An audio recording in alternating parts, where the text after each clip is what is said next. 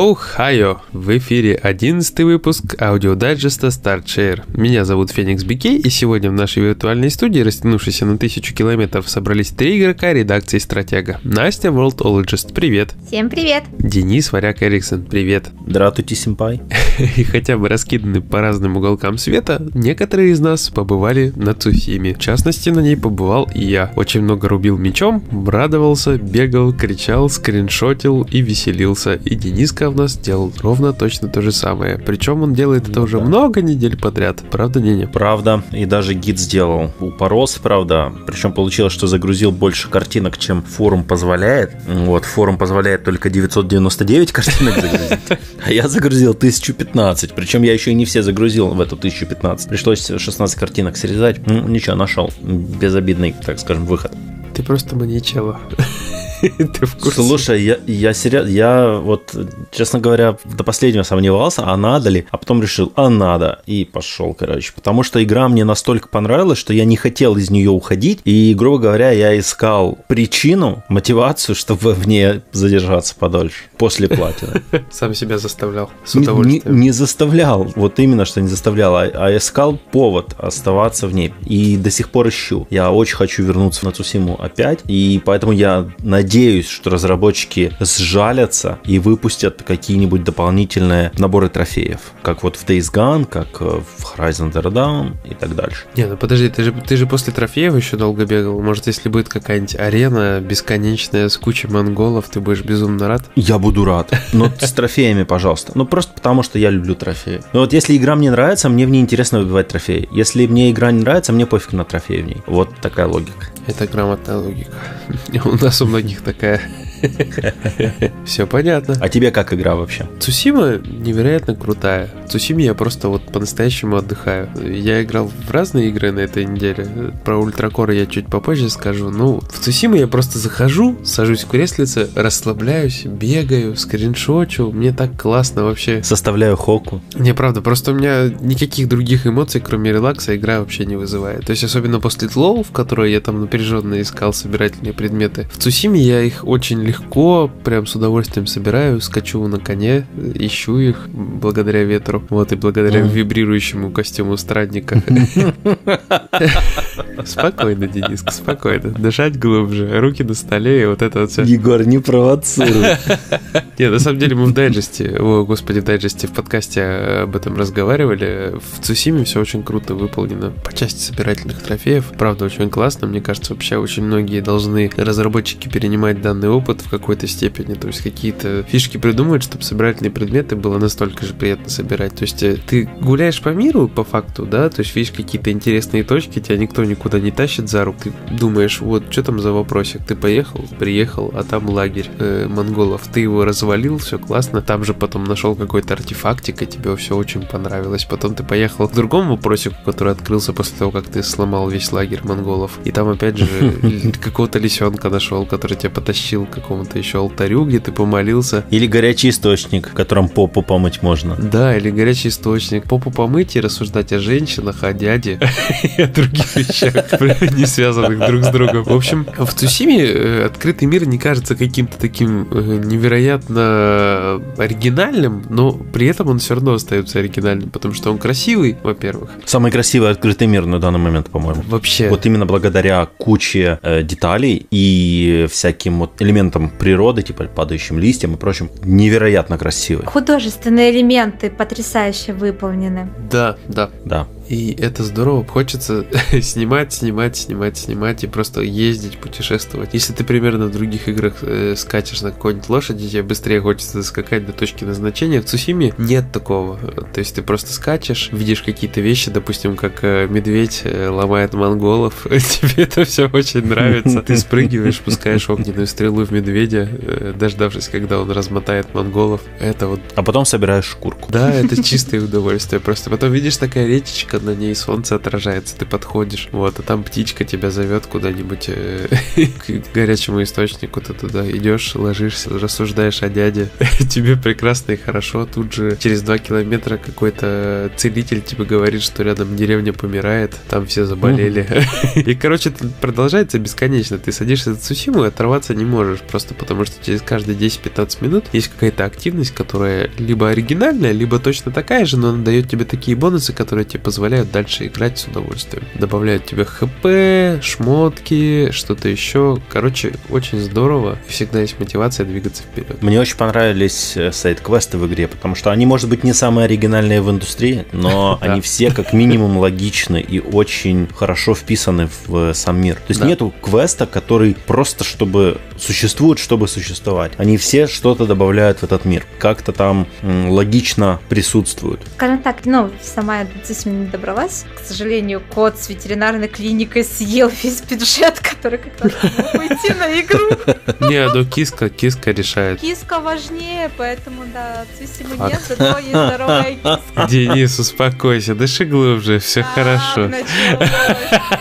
Все хорошо, но... Я удаляюсь еще. Смотри, даже Настя вайп поймала. Это все наше дурное влияние, прости, Настя. Я, я, я поняла, да. Вот. И, в общем, кот здоровый, это главное. Уже не киска. Да, уже, к сожалению, приходится немножко следить теперь за терминологией, которую используешь. Вот. И я читала впечатления наших читателей тоже от Сусимы, от игры. И я смотрю, что многие отмечают, что так не ощущается прям как вот второстепенные задания, квесты, а вот как такие вот самостоятельные интересные истории, которые рассказываются находится вот внутри игры. То есть, как вы рассказываете, что насколько это интересно все выполнено, что это логично и прочее, что как-то вот так вот все это mm-hmm. обставлено. Да. Ну, я еще как-то, когда уже начали выходить обзоры на игру, я несколько посмотрел, почитал. Я, конечно, очень угорал с э, формулировок в стиле «Чё-то тут графика не очень». И такой «Чего, блин?» Чё сказал? Вот. И там типа, а там тени где-то не так падают. Офигеть, вот это важно. В игре с открытым миром где-то не такая тень. Ну, come on, никогда такого не было, и вот опять. Вот. Или трава очень одинаковая. Я выглядываю на улицу, смотрю на траву. Слушай, вообще в натуре, что-то она, блин, вокруг тоже одинаковая. Как так может быть? Травинки же все разные, наверное. Ну, реально, у меня просто впечатление, что люди, ну, часть, во всяком случае, обзорщиков или просто, ну, как вот в некоторые из них, с кем я общался, такие, ну, типа, говорят, ну, понимаешь, там, ну, чуть-чуть игра там утомила. Говорю, ну, если она тебя утомила, ну, это же твои проблемы, но не игры. То есть, если она других не утомляет, то значит что-то, что-то вот где-то ты, возможно, ошибаешься. А вот люди уверены, что игра средняк, а некоторые говорят, что это худший эксклюзив PlayStation 4, и что она хуже, чем Infamous э, Second Son, с чем я тоже категорически не согласен, играл все-таки и в то, и в то. Э, Second Son мне очень понравилось свое время, но она намного слабее Цусима. Так что Цусима медитативная, классная историческая игра, такая вот неспешная, и позволяющая тебе наслаждаться атмосферой. Главный плюс Цусимы в том, что ты ощущаешь, как ты освобождаешь остров. Ты ощущаешь себя полезным людям. Ну, в том числе. Да, ты, ты, ты чувствуешь, процесс ты чувствуешь, вот, и это очень круто на самом деле. Ну, по-моему, сейчас про самураев более атмосферной игры нет. Именно по атмосфере, по тому, как она тебя пронизывает колоритом. При этом тот же Way of the Samurai, я очень люблю все э, части этой серии, и наверняка постримлю с PS3 третью или четвертую, а то и третью и четвертую. Вот, но они тоже сильно другие, в отличие от Цусимы. К тому же Цусима взяла очень непопулярный исторический эпизод, о котором особо и никто ничего не делал. Ну, кроме японской манги, японского аниме. Ну, это что такое. А тут западная студия. То есть, смотри, какой прикол. Западная студия создала игру про Японию, которую японцы оценили на максимальный балл. А мне кажется, Фомицу, что да. западные обзорщики, которые говорят, что-то тут вот не то, не очень японское, а такое тоже было. А мне кажется, что они мало знают про Японию, а японцы как раз-таки как бы чуть лучше разбираются. вот, своей истории, в своей стране, в своих... а, Вот, вот этот колорит японский, знаешь, это там типа говорит, что-то много пафоса. И у меня сразу вопрос, ты в Якудзу играл? ну, как бы, вот, или вообще в другие японские игры, или там посмотреть аниме, посмотреть японские фильмы, посмотреть фильмы Акиры Курасавы. Там же сплошной пафос. Ну, его действительно много очень. Это, скажем так, японцы вообще очень экспрессионные люди. Они вот так общаются и общались, и до сих пор они такие есть во многом. Особенно старшее поколение. Здравствуйте!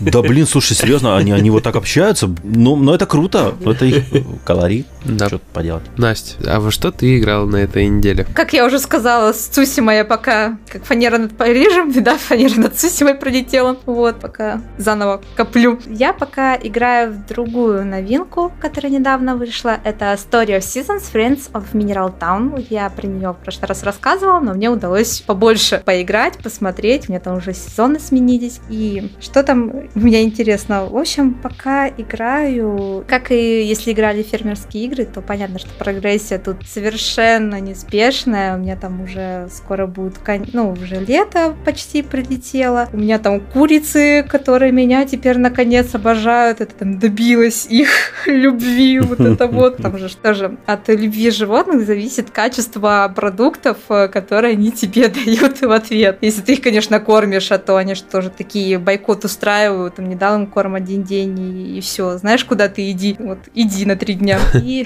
да-да-да, они очень бредные. Я там купила наконец-то корову, они дорогущие. И ты там на вот этих выращиваешь несчастные репку вот это вот, огурцы, пытаешься заработать. И я долго не могла понять э, тоже, почему корова не дает молоко. То есть, самое смешное, сначала купи корову за 5000 внутриигровой валюты, это много для начала игры. Потом купи этот специальный предмет, э, с помощью которого ты будешь доить корову, без него вообще никак. А потом еще оказывается, что животному нужно настроение особое, иначе молоко ты тоже не увидишь.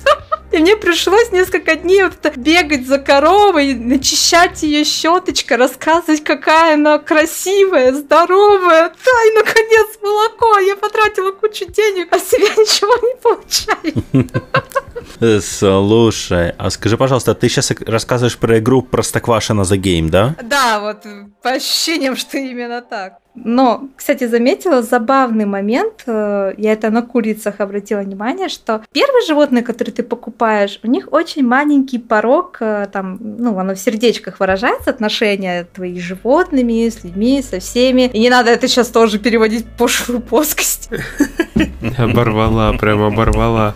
А то я его знаю, да-да-да. И, в общем, получается, если уже от них рождаются там следующее поколение, например, яйца не просто несешь на продажу, а начинаешь их в инкубаторе выводить себе новых цыплят, то они уже больше, они тебя могут полюбить, то есть будут давать более. В общем, там все, капитализм, в общем, все построено на вот этих вот таких вот, что ты будешь это, смотреть в основном на выгоду от животных, от растений, от всего. И получается, там есть смысл первых животных, которые ты покупал, в итоге продавать и взращивать новых, потому что есть лимит. В общем, корову тоже я потратилась еще денег, решила ее бедную обрюхатить, потому что мне нужно больше молока. Да? Там забавно, там, там же не просто тебе нужно корова и бык. Нет, там покупаешь специальный предмет, бридинг-кит, и вот несешь корове, и говоришь, теперь ты вот все с ребенком ребенком, давай,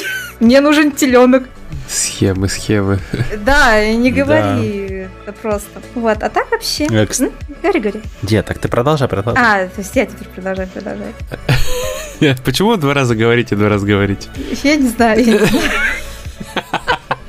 В общем, если вы играли в Stardew Valley, то, в принципе, вы понимаете, чем я примерно занимаюсь в этой игре. Во что вы вляпаетесь? Да, да, да, да, да. То есть, э, по сути, просто я уверена, что большая часть все-таки играла в Stardew Valley, но не все, я думаю, застали игры. Ну, тот, тот же Harvest Moon, Story of Seasons, потому что они выходили ну, на платформах, которые не у всех были. И в итоге, то есть, вы просто... У вас день уходит на то, чтобы полить все свои грядки, пойти пойти навести кур, пойти найти, где там у тебя лошадь убежала, чтобы за ней тоже привести ее в порядок, сбегать к корове, успеть во все магазины, пока они не позакрывались, потому что там у всех жителей, у магазинов, у всего абсолютно свой график, причем график там меняется в зависимости от дня и недели. Я там тоже сижу и э, смотрю много информации, потому что там у каждого жителя, который тебе надо застать и с ними научить, улучшить отношения тоже. Каждый день они там могут по-разному проводить, и там у них могут, ну и, соответственно, отличается график, если ну, вступил с ними отношения, не вступил в отношения, в общем, все сложно. Вот. Я еще пожадничала и, в общем, Жадина. не рассчиталась. Жадина жуткая. Я взяла и высадила слишком много грядок. У меня теперь еле-еле хватает выносливости, чтобы просто полить все это дело, и не хватает ее больше ни на что другое. Там, ну, как и в Harvest Moon тоже все действия с инструментами затрачивают, ну, твою выносливость. И, в общем, я пока полью грядки, мой персонаж уже в полуобморочном состоянии стоит и такой, пожалей, я хочу спать, хватит. У меня была такая проблема на DS, да, я постоянно садил много, потому что хотелось больше профита. Денег, да, больше профита, потому что я хочу дом с кухней, я хозяйственная, хочу дом с кухней, а дом с кухней стоит э, денег, нужны деньги. Но слушайте, вот то, что ты описываешь, это полностью фермерская жизнь, что у меня есть знакомый, который э, сейчас развивает свой э, сельскохозяйственный бизнес, ну, то он так уже серьезно развился, конечно, а вот, ну, это, да, в 5 утра встаешь, угу. ну, у меня тесть с тещей тоже там рыбу разводили, это в 5 утра встаешь и уже кормишь рыбу, там, занимаешься всякими делами, сложная штука. А вот я, кстати, про куриц когда-то сказал, я сразу вспомнил, что играл в Pixel Ripped 1989, и там на втором уровне игры ты сидишь во дворе и играешь на карманной консоли. Это игра для VR. Если что, ты вот сидишь в роли девочки, британки, и играешь на карманной консоли. И тут начинается нападение лорда гоблинов. Он на тебя насылает драконов, которые пытаются похитить э, школьников. И ты их защищаешь. У тебя твоя карманная консоль превращается в радар и прицел одновременно, такой как у зенитки. И ты наводишь, э, вот крутишь головой, там наводишь э, прицел, который в центре карманной консоли, на противников и стреляешь по ним. И причем это полная отсылка к Duck Hunt с NES. Но на, во второй волне драконов появляются курицы. И если ты попадаешь в летящую курицу, у тебя просто экран засирается этими курицами, и тебя просто заклюют нафиг. Отсылочка к Зельде. Да, там очень злые курицы. Очень крутая тема. То есть, да, и когда тебя курицы заклевали, такая пиксельная курица появляется, поднимается на экране, такая, э, не связывайся с курицами, типа, don't mess with the chicken. Вот, очень крутая отсылка, очень круто реализована. Ну, вообще, Pixel Rip, обе игры, которые у меня есть, они всего обе вышли, 1989 а, и 1995. Это офигенные ностальгические проекты для PlayStation VR или для VR на ПК. По-моему, они тоже работают на Oculus, на HTC.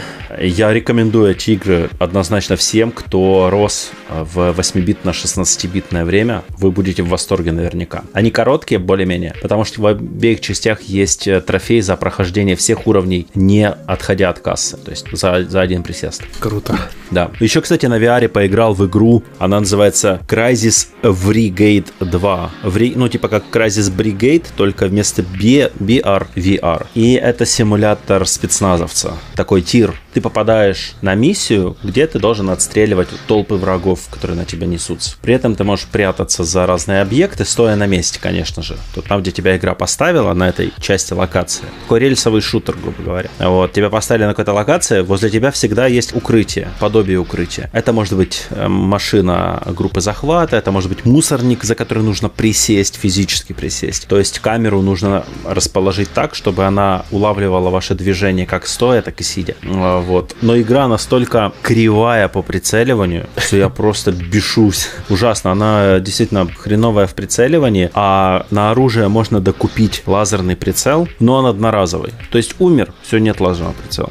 Смысл? Смысл в том, чтобы ты как бы гриндил и тратил деньги. Там есть э, категория предметов unlockables, то есть это предметы, которые у тебя навсегда открываются. Несколько пистолетов и шкурки для персонажа. А есть категория предметов дополнительное оружие, увеличение здоровья, лазерный прицел. Это открываются только на раз. Это типа consumable items, то есть расходный предмет. Жесть. И они дорогущие, и это бесит. Я пока что ни одной миссии полностью не прошел, потому что мало того, что у тебя э, с оружием траблы, ты можешь получить новое оружие, там оно выпадает из некоторых врагов удачно убитых. Так еще и на время все. То есть у тебя там условных 7 минут на выполнение миссии. И ты вот, вот с этим прицеливанием пытаешься навестись на мушку, там нужно прям четко-четко наводиться. Игра не дает тебе промахнуться. Ну, в смысле, если ты навелся плохо, ты промахиваешься и патроны просто зря высаживаешь и получаешь люлей от противников, которые удивительно меткие попадаются. Получается, что игра просто про гринд. То есть ты сначала на первых нескольких участках первого же уровня должен нагриндить достаточно э, монет, чтобы купить себе усиление, которое позволит тебе нормально пройти типа лазерного прицела того же и желательно 5 уровней усиления здоровья. А это уже 300 монет. 300 монет довольно много. Ужастик. Да, я купил эту игру, не код получал и немножко, скажем так, В шоке. разочарован.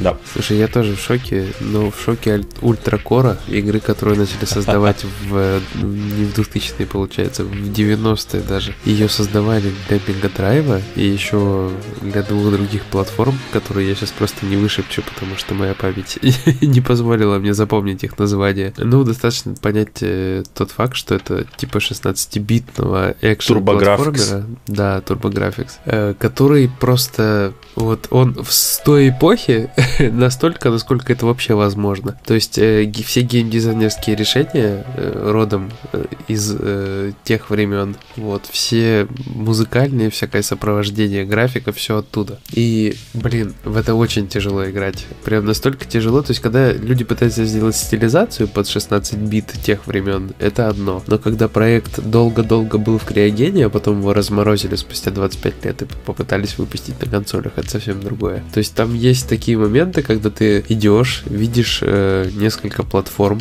допустим, три штучки, которые друг над другом располагаются. Ты понимаешь, что персонажу не хватает э, высоты прыжка, чтобы достигнуть следующей платформы. И оказывается, что нужно нижнюю платформу прыжком раскачать так, чтобы она достигла какой-то верхней точки амплитуды своего раскачивания. И из этой точки нужно прыгнуть на следующую, да. Я помню, такое было в каких-то играх на Sega, но я, не, я сейчас название игр не вспомню, но я их ненавидел. Тут так и Просто. Да. Потому что тебе нужно учесть инерцию, вот эту раскачку платформы, и, и как раз прыгнуть тогда, когда она поднимается вверх. Не дай бог, ты прыгнешь, когда она в верхней точке амплитуды и уже для игры начала двигаться вниз. Да, все, это... То есть вот этот момент, тебе нужно четко. Я, я помню эти моменты, как я ненавидел. Это, это отвратительно. То есть, ты понимаешь, там еще ты тратишь свои вот эти вот жизни, которых у тебя 5 штук, и тебе нужно начинать заново. И там нет точек сохранения, там коды. Если ты не записал код от уровня, все, ты, грубо говоря, начинаешь игру с самого начала. Ультра хардкор, короче. Э, Это прям вообще жесть. Причем там с трофеями точно такая же жесть происходит. Там нужно собрать для одного трофея все монеты. Эти монеты настолько странно спрятаны. Ты можешь бежать по уровню, допустим, где-то в углу, там, в каком-то кусочке коридора увидеть трещинку, одну единственную. Если ты туда выстрелил, там появляется монетка. Ты должен ее подобрать. Бывают целые секреты, наполненные там 20 монетами. Если ты случайно одну не подобрал, все, ты трофей уже не получишь. Все очень сделано странно. Ну, прям вот э, это 90-е, детка. Э, слушай, я сразу вспоминаю Castlevania, где вообще как узнать, что за стеной курица? Вот как, блин, узнать, если... Это Simon's Quest, да? То есть, или первую? Саймонс, любая Castlevania, Не, слушай, первая, Сам- вторая, третья. Simon's Quest максимально нелогичная, я ее вспоминаю постоянно с ужасом, потому что там... А я обожаю Simon's Quest. Она хорошая. Я очень люблю Simon's Quest, она крутейшая. Когда ты ее изучил вообще досконально вдоль и поперек, вообще там логики минимум. Это страшно. Ну слушай, на самом деле, как ни крути, Simon's Quest очень важная часть франшизы, потому что именно она фактически потом стала причиной, по которой Castlevania пошла развиваться как, собственно, часть, э, грубо говоря, вот этой связки Metroidvania. Ну да, она была... Именно благодаря Simon's Quest. Это был эксперимент Ну, потому что первая была линейная, да. и очень важный. И третья была линейная. И четвертая была Не, подожди, нет. Третья нелинейная. Что нет, нет? нет, нет. Ну, тре- в третьей, да, в третьей появились э, возможности, э, типа, ты пойдешь не по пути А или Б, в пути А ты знакомишься с э, акробатом, Да, да. в пути Б ты там, вот есть, да, там, потом к тебе вампир может присоединиться или девушка, это да, есть такие темы. Кстати, я сейчас же купил э, этот Bloodstained Curse of the Moon 2. Ну, это, короче, Castlevania 3 вообще. Ну, она хардкорная. Блин, она сложнее первой Curse of the Moon. Первую Curse of the Moon я начал играть и прошел просто сразу же. Вот первый раз сел и прошел. Эту я первый раз сел и сдох. Сел второй раз и сдох. И вот так вот. Серьезно, они подтянули, но там также подтянули количество персонажей до 7 человек. Очень круто сделали. Для фанатов классических Castlevania Curse of the Moon это must-have. Уже за 1000, она, по-моему, 1399 рублей стоит. Можно покупать и стопудово эти деньги окупятся для фанатов вот классики такой. Еще из классики я поиграл до Blaster Master первую часть, Blaster Master Zero. И считаю, что это шедевры. Обе части вообще шедевры, конечно. Но такие ностальгические шедеврики. По 719 рублей за каждую можно тоже отдавать, в принципе, смело. А нет, значит, подожди, значит, что-то не то. Нет, э, Curse of the Moon не 1399, потому что два бластермастера и Curse of the Moon обошлись мне в 2500, 2600. Получается, он 1100 стоит, Curse of the Moon. Третий денег оно точно стоит для фанатов. Но к чему я все это вел? К чему я это все вел? А, Егор, ты сейчас меня возненавидишь, но я это скажу. Делай по ультракору ультра-хардкор. Нет. Это Ну то же вот. самое. Это то же самое, что взять, м, нацепить свои причиндалы на крюк и выпрыгнуть с балкона. Это такое же издевательство. Не, на самом деле просто человек, который делал игру, да, возможно, к 90-м применимо, когда не было трофеев, допустим, когда всякие решения геймдизайнерские воспринимались очень круто, когда это было очень хардкорно. То есть неоправданная сложность воспринималась как-то оригинально, очень интересно. Сейчас это воспринимается как косяки. То есть как будто это сделано очень неправильно, очень криво, очень нелогично. Вот.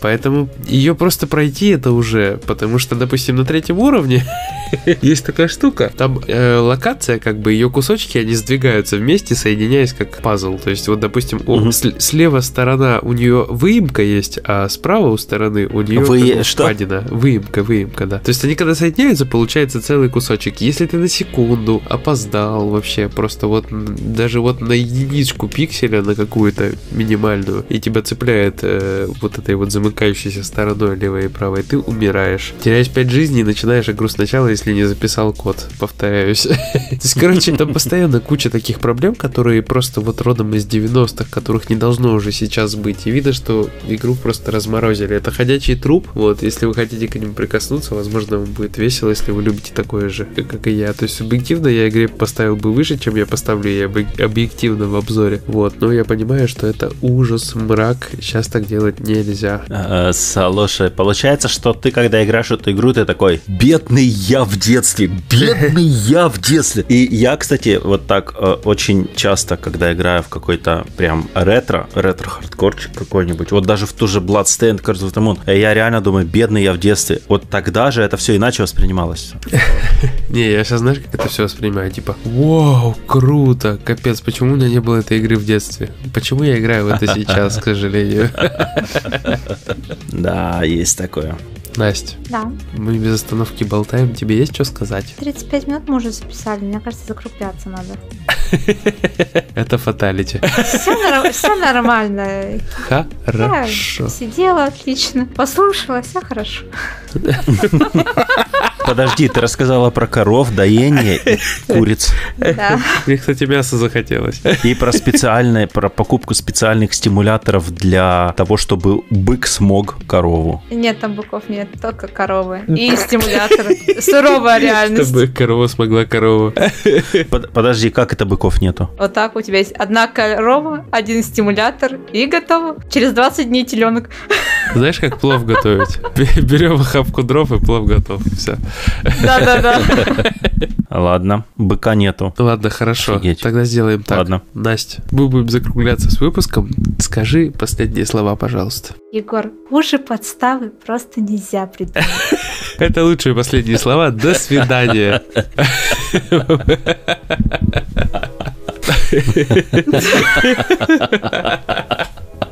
В общем, ладно. Всем спокойной ночки. Это был аудиодайджест StartShare. Вот. Настя сказала лучшие последние слова, которые мы когда-либо слышали. Это была лучшая подстава, которую вы когда-либо слышали. И, в общем, до свидания. Всем пока-пока. Всем пока. Всем пока. Счастливо оставаться.